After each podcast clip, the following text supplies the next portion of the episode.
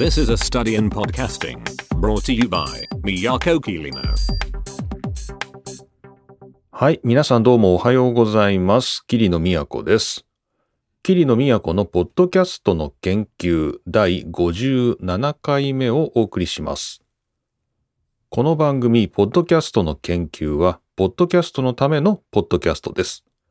2008年からポッドキャストを続ける私、桐野都が、ポッドキャストについて勉強したり、ポッドキャストに関する最新の調査や研究を紹介しています。というわけで、皆さんどうもおはようございます。桐野都です。今日は2022年、ちょっと急に眠そうな声になりましたけど、えー、2022年10月30日の朝4時、えー収録です。朝4時、さすがにね、この11月になろうかっていう時のね、朝4時、まあ真っ暗ですね。さすがにね、夜ですよね。ちょっとびっくりしましたけどね。別にあの今 F1 がね、あのアメリカラウンドやってまして、アメリカ、メキシコ、ブラジルみたいなね、えー朝早く起きなきゃいけないから、それに合わせて桐野さん時間を調整しているのかなっていうと別にそういうわけではなくて、本当に目が覚めちゃった。じゃあ、ポッドキャスト撮っとくかっていうですね、まあそういう感じなんでね、深い意味はありません。えーとですね、ちょっと冒頭の話としては、ホームページっていうですね、まあ、ホームページっていう言葉もなんかもう懐かしいですけど、まあ、ウェブサイトというか、まあウェブ？ホームページの話をしようと思いまして。というのもですね、こう、ポッドキャストをやってますと、まあ、最近はこのアンカー .fm やとかですね、そういうところで、簡単に音声が配信できますよっていうね、そういうサービスたくさんあるんですよね。で、そこで、ポッドキャスト始めちゃうと、あれ？この番組のページがないぞみたいな。なんかそういうことが多々ある。で、実際この番組ですね、ポッドキャストの研究も、よくよく考えてみますと、番組ホームページみたいなものがない。ないんですよね。えーっと、まあ、強いて言えばこのアンカーの配信ページですね。アンカーの配信ページがホームページ設定みたいな感じになってるんですけど、これあくまでもこう、アンカーなんでね、こう自分がこう置きたい情報とかね、なんかこう、この番組とはとかですね、あんまりそういう、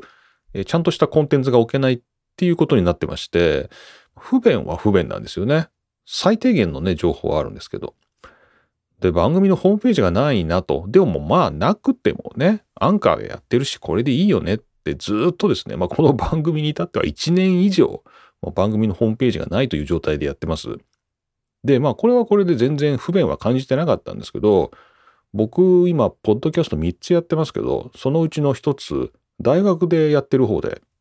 あの、クレームがありまして、まあ参加してる学生からなんですけど、この番組を宣伝したいと、ね、そういう時に、こう、ホームページがないのは不便だと。じゃあ作りなさいよっていう感じなんですけど、まあそこは、まあね、そんな簡単に作れるもんでもないみたいで、えーちょっと不便だな、みたいな声があって、あ、そうか。でもそういえばまあ番組のホームページってないよなと思って、じゃあ作るかと思ってですね。でもまあ今もう HTML から書くとかですね、なんかそういうなんか気力もないし、なんかもう昔はあれだね、こうブートストラップとか使ってなんかじゃあちょっとゼロから書くかみたいなことやってたんですけど、もういいやめんどくさいしと思って。じゃあなんか今無料のホームページ作成サービスってあるのかなと思って、ねえ、このブログ全盛になってから、まあ、本当にこうインターネット老人会の皆さんは、昔はこうジオシティーズとかですね。なんかそういう、こう、ホームページのスペースだけ借りて、そこにこう自前でね、こうホームページを、まあ、アップロードして、なんか自分のサイトを持つみたいな。なんかそういうレンタルサーバーっていうのかな。なんかそういうものは、まあ昔あって、まあ今もあるけど。でもその後、こう、ブログっていうものが一般化してからは、レンタルブログサービスみたいなものは山のようにあるんだけど、無料でホームページを、しかもこう、オンラインの、こう、ブラウザ上のね、このインターフェースでウェブ作れますよみたいな。それどれぐらいあるのかなと思って、まあ調べてみたんですよね。で、まあブログは嫌なんですよ。もうめんどくさい。ブログはもうなんか更新していかなきゃいけないみたいな、こうプレッシャーもかかるし、だからもう WordPress とかノートとか、なんかそういうはてなブログとか、なんかそういうのはなしと。で、もうちょっとこう、カタログ的にこの番組はこういう番組ですよ。で、お便りはこちらからとかですね。なんかそういう最低限の情報だけ、もうペラッと載せときゃいいだな。しかもお金かけたくないな、みたいな。まあ、これ贅沢な話で、まあ、宣伝ね、広告載せてくださいよ、みたいな感じなんですけどね。で、えー、と、まあ、調べてましたけど、まあ、あんまりいいのないんだけど、まあ、これ皆さんよく見かけると思いますけど、えー、ジンルーとかですね、ウィックスとかですね、えー、まあ、そのあたりがずっと無料プランで使えますよと。しかもかなり高機能ですよ。みたいなね。そんな感じで引っかかってきまして、ざーっと見てましたら、ウィッックスかな？こうちょっと今見てみますけど、えー、人類とかウィックスとかまあいろいろある中で、このウィックスっていう方が、ポッドキャスト用のね、ページをね、作らせてくれるんですよね。テンプレートにポッドキャストっていうのがあって、で、それで、こう、要するに、こう、アンカーとか、まあ、iTunes とか、まあ、どこでもいいんですけど、その、ポッドキャストのフィードを読んで、その最新のね、このポッドキャスト、こういうのですよっていうのを、もうその、そこで出してくれるみたいな。こうフィードをね、出してくれるみたいな、そういうテンプレートがあったりして、あ、これはなかなか良さそうだね、みたいな感じでね。えー、じゃあちょっとこれで作ってみるかと思って、まず Wix でアカウントを作って作り出してみたんですけど、まあ、確かにこう見た目いい感じのやつができていくし、ポッドキャストのテンプレートもあったんですけど、なの僕の環境なのかな？もう、ものすごくこうインターフェースが重くて、気重。こうちょっとこう、パーツをね、この箇条書きのパーツをちょっと2つ3つ下に下ろしたいなみたいな感じでこうドラッグドロップするんですけど、もうそれだけでもう10秒待たされるみたいな。もうこれはやってられないと、これちょっとね、きつい。ね、無理と思って。これもしかしたらお金を払うと、なんかこう帯域が増えるというか、軽くなるみたいな、なんかそういうことあるのかもしれないんですけど、最初無料で始められますよっていうその無料の段階でやってたら、これね、まあ、いい感じではあるんですけど、多分見た目とかもかなり高機能かつ美しいものができると思うんだけど、ちょっと遅すぎて、WIX。うん、使い物にならないと思って。でもちょっと皆さん試してみてください。もし、ポッドキャストやってる方で、ポッドキャストに特化したね、なんかホームページ作りたいな、みたいな場合は、これ WIX が結構いいのかもしれないですね。でもまあちょっともう僕我慢できなかったんで、もうこんなイライラしちゃって、もう無理無理無理と思って、ダメダメっていうことで、まあ、結局、Google サイトで作りました。はい。Google サイトで。やっぱ Google すごいなと思ってね。まあ、Google 本当にね、Wix 使った後に使うともう軽々ともうひょいひょいひょいひょい、こう、ブラウザ上でこのホームページのパーツを組み合わせて、あのページ作ることができて、いや、すごいなーって、もう本当に気持ちよかったです。ということで、えー、まあ、番組のホームページを持つべきかどうかっていうのは、もうなんかそういう時代でもないよねと。まあ、むしろソーシャルメディアがあった方がいいよね、みたいなね。まあ、ツイッターにせよ、インスタにせよ。っていう時代ではあるんですけど、この番組いいですよっていうふうに教えるときに、こうカタログ的にね、名詞というか、まあ、このページ見てくださいよみたいな。QR コード1個ポンみたいな。そういう時にはホームページあった方がいいんだなと。まあ、そういう時に、まあ、今回は Google サイトで簡単に作ってみましたよということでした。えもし興味のある方はですね、あちらの大学のがやってる方のサイトですね、え大学でやってる方のポッドキャストの方で、またちょっとホームページのリンク作っておきますので、そっちで見ていただきたいなと思いますけど、で、まあ、この番組ですよ、ポッドキャストの研究にホームページはいるのかどうかっていう話なんですけど、まあ、今んとこいらないかな。はい。ということで、えー、今回も霧の都がお送りします、ポッドキャストの研究第57回です。えー、今日もですね、まあ、のんびりやっていこうと思いますけれど、まあ、いくつか気になるニュースがありましたので、まあ、それを紹介しつつ、また本をですね、一冊今日も紹介しようかなと思います。よろしくお願いします。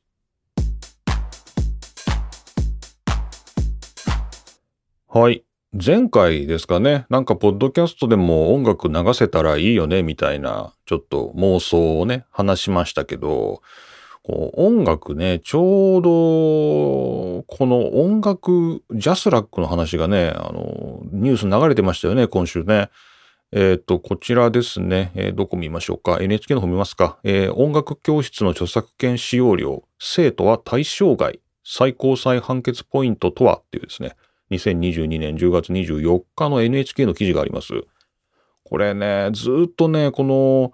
JASRACという、まあ、日本で著作権使用料の、まあ、徴収をしている、まあ、著作権を管理している、ま、団体があって、この、まあ、 JASRACっていうのは、まあ、これはこれで非常に重要な団体で、もしこれがないと、こう各著作権者がですね、まあ、例えば音楽を作曲した人、作詞した人、編曲した人、まあ、それ山のようにいるんですけど、その人たちがみんなこう個人で著作権料を徴収して回らなきゃいけないというか、それちょっと無理だし、まあ、これを代表してやってくれてるという、こういう、まあ、クリエイターにとってみれば、本当はこう、守り神みたいなね、なんかそういうのが JASRACだなというふうに僕は思ってます。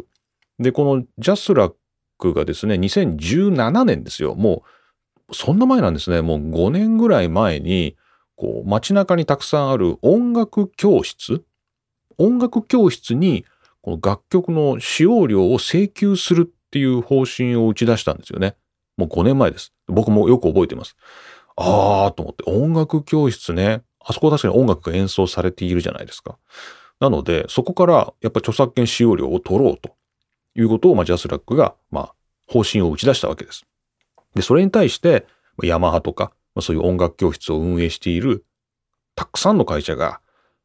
それは嫌だというか、不要じゃないのかっていうですね、まあそういうことで訴えたんですね。こう、で、裁判がずっと進行してきて、今週ですね、最高裁の判決が下ったので、もうこれが最終判断っていうことになったわけです。で、この NHK のやつ見ますと、えー、生徒は対象外ですよって書いてあるんで、著作権使用料は結局、この生徒からは徴収しなくて良いということになったっていう見出しで、こうまるでこう音楽教室側が勝訴したっていうかね、勝ったみたいな、著作権使用料払わなくていいんだ音楽教室でみたいな風に受け取られそうなこの見出しなんですけど、違うんですね。これね。まあ、中読みますと、まあ、皆さんニュース等で、えー、ご存知かもしれませんけど、えー、先生からは取るっていうですね。生徒からは取らないけど、生徒、生徒からは、えー、音楽のその著作権使用料を徴収できないっていうことになったんだけど、先生ね、教師、先生は、これは、えー、徴収されるべきだと。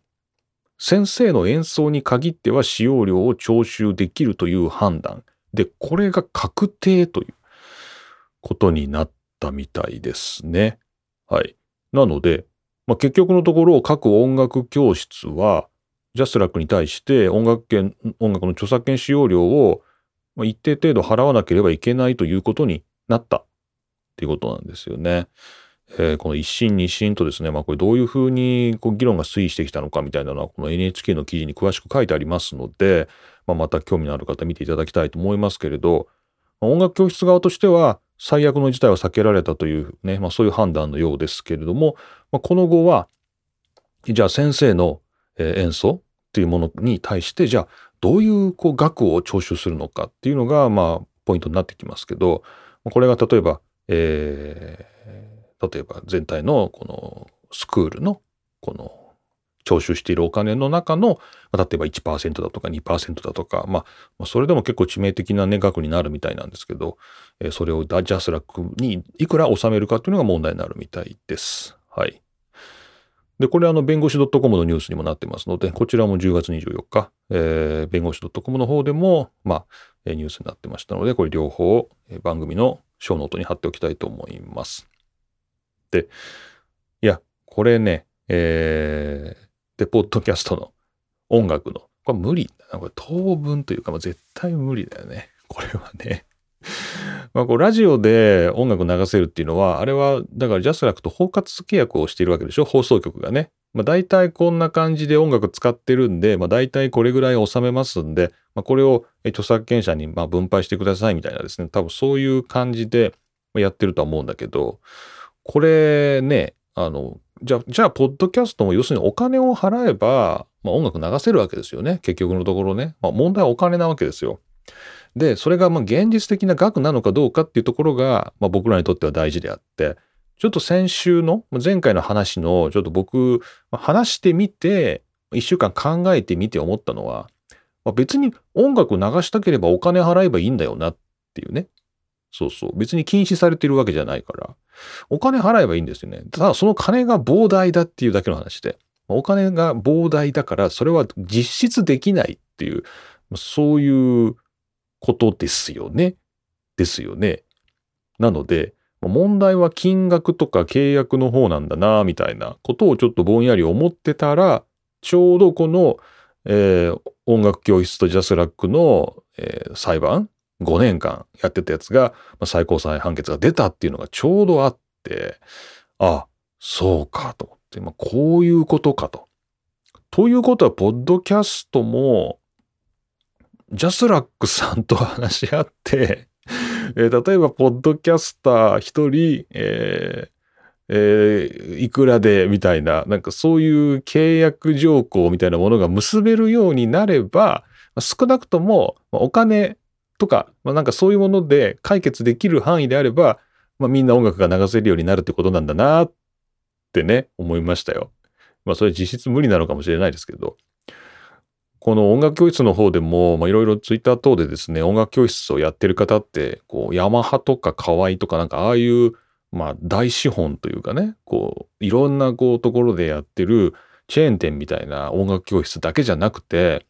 こう、確かに駅前の雑居ビルとかに、こう、個人でやってる音楽教室とかあるんですね。確かにね、僕もなんかいくつか覚えがあるというか、まあ、ギター教室、ピアノ教室、まあ、ピアノ教室もね、本当街中の住宅地の本当何でもない、えー、お家のところにね、唐突にこうピアノ教室みたいな看板があったりとか、まあ、個人でやっておられる方ももっちゃいるわけですよね。で、そういう人たち払えるの？っていうことなんですよ。これ、ポッドキャスターと大して変わらないんじゃない？みたいな。なんかね、そういう音楽教室が滅びていくっていう状況ありえるなっていうぐらい悲鳴が上がってましたね。ちょっとソーシャルメディアでね、音楽教室やってる人から。もうやっていけないみたいな。そういうこと考えるとですね、もうポッドキャストで音楽をとか何をぬるいことを言ってるんだ、キリノと。何を言ってんだと、もう本当にね、怒られるなって思いました。はい。なので、えー、まあ現状ですね、こう、ポッドキャストで音楽流したいっていう人はもう本当 Spotify の、えー、群門に下ってですね、Spotify の中で、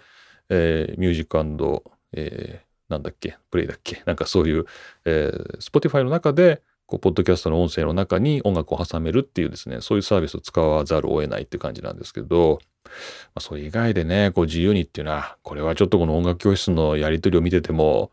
まあ、現代の日本では無理そうですね。はい。というわけで、まあ、なんとなく暗い気分になりますけれども、まあ、本当に音楽教室、生き残ってほしいですよね。まあ、どうなるんでしょうか。まあ、音楽教室の側にも正義があるし、ジャスラックの側にも正義があるし、まあ、どっちがどっちということで、その妥協点ということになったみたいですけれども、まあ、ちょっと一、ポッドキャスターとしては、まあなんかあんまり未来が見えないなっていう感じがしました。はい。というわけで、えー、冒頭、えー、音楽の権利についてのお話でした。えー、NHK 音楽教室の著作権使用料、生徒は対象外、最高裁判決ポイントは、こちら10月24日の記事でした。そして同じく10月24日、弁護士 .com、音楽教室側最悪の事態は避けられたですね、こちらのニュース2つご紹介しました。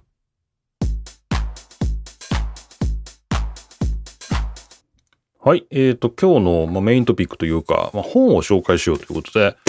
えー、前回、あの、ブルータスという雑誌で、ユーミンとラジオ特集っていうのやってますよっていうね、そういうことでちょっと買ってきましたということでご紹介しました。で、今日はですね、本です。で、これはラジオの本なんですね、やっぱりね。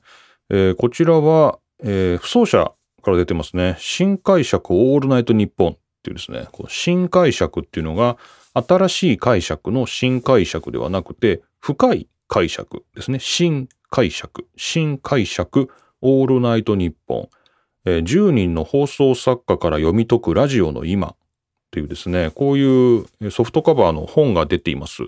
オールナイトニッポン55周年記念ということだそうですけれども、まあ、こういうですね、まあ結構分厚い本ですね。えー、どれぐらいあるのかな、これ。えー、2022年9月発行で300ページぐらいありますね。まあ、結構あります。1600円ですね、えー、そういう本が出てます。ちょっと買ってきたんですよね。で、まあ、これはポッドキャストの本ではないんですけど、まあ、ラジオの本で、まあ、なかなか最近珍しいなと。ラジオそのものをね、扱った本って珍しいなということで、まあ、買ってきました。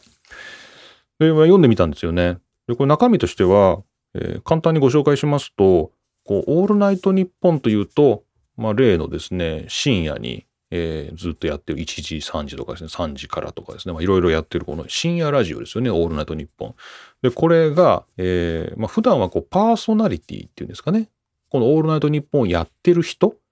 に、まあ、焦点が当たって、まあ、その人たちの特集とかね、その人たちが喋ってることをまとめるとか、そういう本はたくさんあるのかもしれないですけど、これはまあ深い解釈、新解釈というだけありまして、えー、パーソナリティではなくて、放送作家さんっていうですね、その裏方の人、この番組の、まあ、構成を作っているとか、まあ、台本を書いているとか、なんかそういう放送作家さんに焦点を当てた本なんです。なので、ちょっと今までと視点が違うので、あの、ポッドキャストをやってる人はこういう本の方が刺さるんじゃない？まあ刺さるんじゃないのっていう。ポッドキャスターって、こうなんか喋る人っていうイメージがあるので、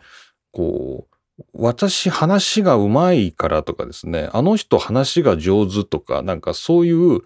パーソナリティっていうんですかね、このラジオでいうところのね、このメインで喋ってる DJ、ナビゲーター、パーソナリティ、まあいろんな言い方ありますけれど、そのお、お話がうまいみたいなところに確かにフォーカスしがちなんですよね、ポッドキャスト。で、こう、ポッドキャストにやりたいなっていうね、ポッドキャストやりたいなっていう人も、ラジオの DJ になりたいなみたいな、なんかそういう人が、こう、ポッドキャストに引き寄せられてくるというか、なんかそういうところ確かにあるんだけど、やってみるとわかると思うんですけどっていうか、まあ皆さんの中で、どれぐらいの人がポッドキャストやってるかともかく、企画とかですね、こう、そっちなんですよね、ポッドキャストね。話がうまい下手なんていうのは、まあ、慣れみたいなところもあるんで、ある程度克服できるとこあると思うんですけど、結局のところ、まあ、どんな番組として企画してですよ。で、どういうふうに構成して、大大げさに言うとですよ。で、何を扱って、まあ、どんなふうに進めていくかみたいな、それって要するに、まあ、放送作家さんがですね、プロではやっているっていうことなのかな。そっちの比率結構、ポッドキャスターにもあるよなっっていうことを、この本はね、気づかせてくれました。なんかね、そうかと思って。これって結構大事だなと思ってね。だから、ポッドキャスターっていうのは、まあ、ある意味で、まあ、パーソナリティでもあり、放送作家でもあり、ディレクターでもありですね。まあ、プロデューサーでもあり、そういったものを、まあ、独立系のポッドキャストっていうのはみんな一人で、あるいは二人でやってるって考えると、まあ、すごくマルチタスクだなぁとね、あの、思いますよね。はい。という、まあそういう意味で、ポッドキャストやってる人には、これちょっと面白いのかなっていうことで、まあ、ご紹介してますね。で、読んでみたんですけど、まあまあまあ、僕の知ってる番組というかね、あの、まあ、オールナイトニッポン最近聞いてますみたいな話してましたけど、まあ、例えばこう、星野源のね、オールナイト出てくる寺坂さんとかですね、まあ、いろいろ出てきたりもするんで、あ、あこの人ね、みたいな。で、あ、この番組この人やってたんだね、とかね、なんかそういう、まあ面白さ、まあもちろんありました。で、あとは、このやっぱり、放送作家っていうね、別にそれがなんか仕事として、こうなんかまあ、認められてるんだけど、なんか、会社員になりますみたいな感じでなれるようなものではないので、やっぱりそれぞれのこの物語っていうのは全然違うんだなっていうね。まあ、これはこれで、まあ、面白い。参考になるかって言われると多分ならないと思いますよ。これはね、むしろこれ読んで、あ、この人と同じようなルートで放送作家になろうみたいなふうに思っても多分なれないんだろうなっていう、まあ、そういうことがわからないとまずいと思いますけど、まあ、慣れないんだろうな、みたいな。でも、それぞれ違うんだな、っていうね、なんかそういう参考にはなります。で、えー、で、まあ、番組作りの参考になるのかって言われると、まあ別にね、それはまあ 読んだ人次第かなって感じで、まあ僕は別に自分の番組の参考になるかっていうと、まあそんなにならなくて、もう本当に、もう世の中の面白い人たち10人出てきたみたいなそういう本でしたね。こうね、あ、こういう人生ね、みたいなね、こう面白いよね、みたいな感じで、まあちょっと10人楽しませてもらったっていう、感じでした。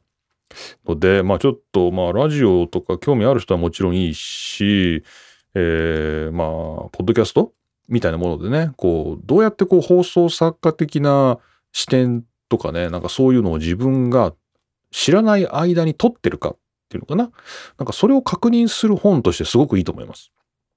なんかね、ポッドキャスト、あ、自分はポッドキャストやってるってだけだと思ってたけど、で、しかも喋ってるから、パーソナリティ、ね、番組の顔みたいな、なんかそこだけって思ってたら、あ、実はこういう裏方的作業も全部自分がやってたんだなっていうね、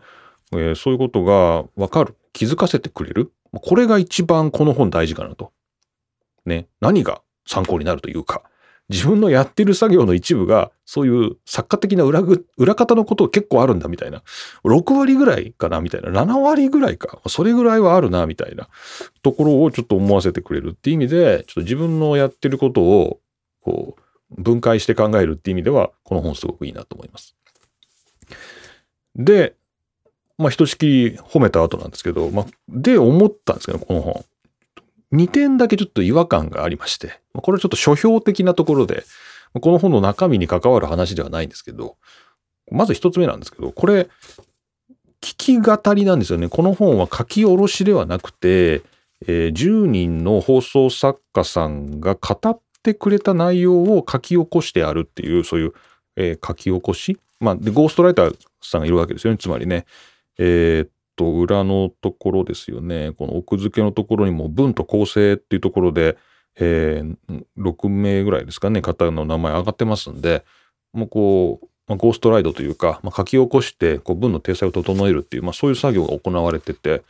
あのー、で、まあ、そういうの何がっていう話なんですけど、こう10人のすごく個性的な放送作家さんが並んでると思うんだけど、文体がみんな一緒なんですよね。これがなんか気持ち悪いなっていう、なんかわかります？この。これ10人ですよ。10人の、それぞれにグルーブの違う作家さんが並んでるんだと思うんですけど、僕直接お話ししたことないので、わからないですけど、まあ、通常ですね、10人集まると、まあ、10人それぞれのこうリズムとか、トーンとかですね、グルーブって僕言いましたけど、こうノリみたいなのがあって、話の口調もね、なんかね、違うだろうなって思うんだけど、なぜかこの10人、この本に並んでるやつは、なんかみんな同じような口調、同じようなリズムで、こうまるで10人なんだけど、1人みたいな感じなんですよ。なんか、こうバリエーションがあんま感じない。文章として。で、それはまあうまく非常に構成されて、あの、読みやすい日本語に仕上がってますよっていうことなのかもしれないんですけど、なんか読んでると、誰の話だっけ？みたいなね。なんかそういうのがちょっと分かりにくいっていう意味で、うん、まあ、ちょっとこの話した内容を書き起こしてっていうところで、まあ、多分これ編集される段階で悩んだとは思うんですね。お悩みになったと思うんですけれど、ま、読んでてちょっと物足りない、ね、ところがありました。でもまあ逆に言えば、こうすごく投資で、あの、読みやすい、本当にこう、デスマス調のね、あの、そういう携帯で書かれた、まあ、すごく読みやすい文章で仕上がってるんで、まあ、パラパラ見る感じにはすごくいいですけど、あんまちょっと個性を感じない、放送作家さんの個性を感じないっていうところがちょっと寂しいなと思いました。で、もう一個あるんですけど、もう一個が、なぜか男しかいないっていうですね。こう、あの、確かにって思っちゃうんだけど、このラジオの裏方で働いている、この、まあ、放送作家さんっていう、こうまあ、みんなフリーの方だと思うんですけど、男しかいない。まあ、たまたまかもしれないですね。この本に出てきた、このオールナイトニッポンに長年関わっている放送作家さんが、まあ、たまたま男性しかいなかったのかもしれないんですけど、なんで女性がいないんだろうっていうことがすごくなんか残念でした。この55周年企画で。まあ、だからといって、じゃあ一人混ぜときゃいいのかみたいな、なんかね、そういう、えー、なんていうの？こう見せかけじゃないですけど、まあ、とりあえずじゃあ一人入れときゃいいでしょみたいな、なんかそういうことも別に求めてるわけではなくて、え、なんで男だけなんだろうみたいな。ちょっとそのことについて考えたいっていうふうに、ちょっと研究者気質のキリノは思ってしまいましたね。ちょっとね。なぜ男だけなんだろうで、それに対して誰も疑問を持ってないのはなんでなんだろうみたいなことをちょっと、えー、感じてしまいました。まあ、これはちょっとラジオみたいなね、そういう業界の話なのかもしれないですけれども、男しかいなかったっていうですね、まあ、そういう話でした。はい。まあ、それが2点ちょっと気になりましたけれど、まあ、全体的には、ポッドキャスターの方が読めば、まあ、それなりに、あの、面白い。ね、こう自分のやっている作業っていうのを、こう分解して考えていく上で、あ、こういう作業は作家的なところなんだなとかね、そういうことが分かってくるんで、ちょっと面白いんじゃないかなっていうふうに思いました。はい。というわけで、まあ、オールナイトニッポンのリスナー向けなのかもしれませんけど、まあ、必ずしもそうではなくて、まあ、得られるとこあるなという面白い本でした。えー、オールナイトニッポン55周年記念の新解釈オールナイトニッポン10人の放送作家から読み解くラジオの今新解釈オールナイトニッポンです。不走者から2022年の9月9日にね、初版が出たばかりの本をご紹介しました。はい。というわけで、朝、朝過ぎて、ほとほと疲れたっていうか、まあ、疲れるかな？これからなんだけどな、一日は。ね。えー、まあ4時半にですね、なりですね、5時になりかけていくと、まあ、ちょっとは空も明るくなってくるのかなっていう感じはするけど、まあ、まだ全然真っ暗ですね。はい。という時間帯にお送りしました。霧の都のなんだっけ？朝、朝すぎる。朝すぎる、これは。朝すぎる。さすがに朝4時朝すぎる。えー、まあこれから寝るって人もいるぐらいの時間帯だと思いますけどね。それこそオールナイトニッポンとか今やってるわけでしょ？今聞いてるわけでしょ？すごいよね。話してる人も。ちょっとびっくりしますけどね。はい。という、まさに深夜帯にお送りする、えー、ポッドキャストとしてはふさわしい本が今日紹介できたんではないかなと思います。はい。というわけで、えー、まあ、ほとほと疲れている場合ではなく、これから一日が始まりますので、まあ、これ聞いてる方はね、皆さん、の、爽やかな朝を迎えていると思いますが、またじゃあ、次回、お会いできれば嬉しいです。というわけで、桐野都のポッドキャストの研究第57回お送りしました。またじゃあ、次回お会いしましょう。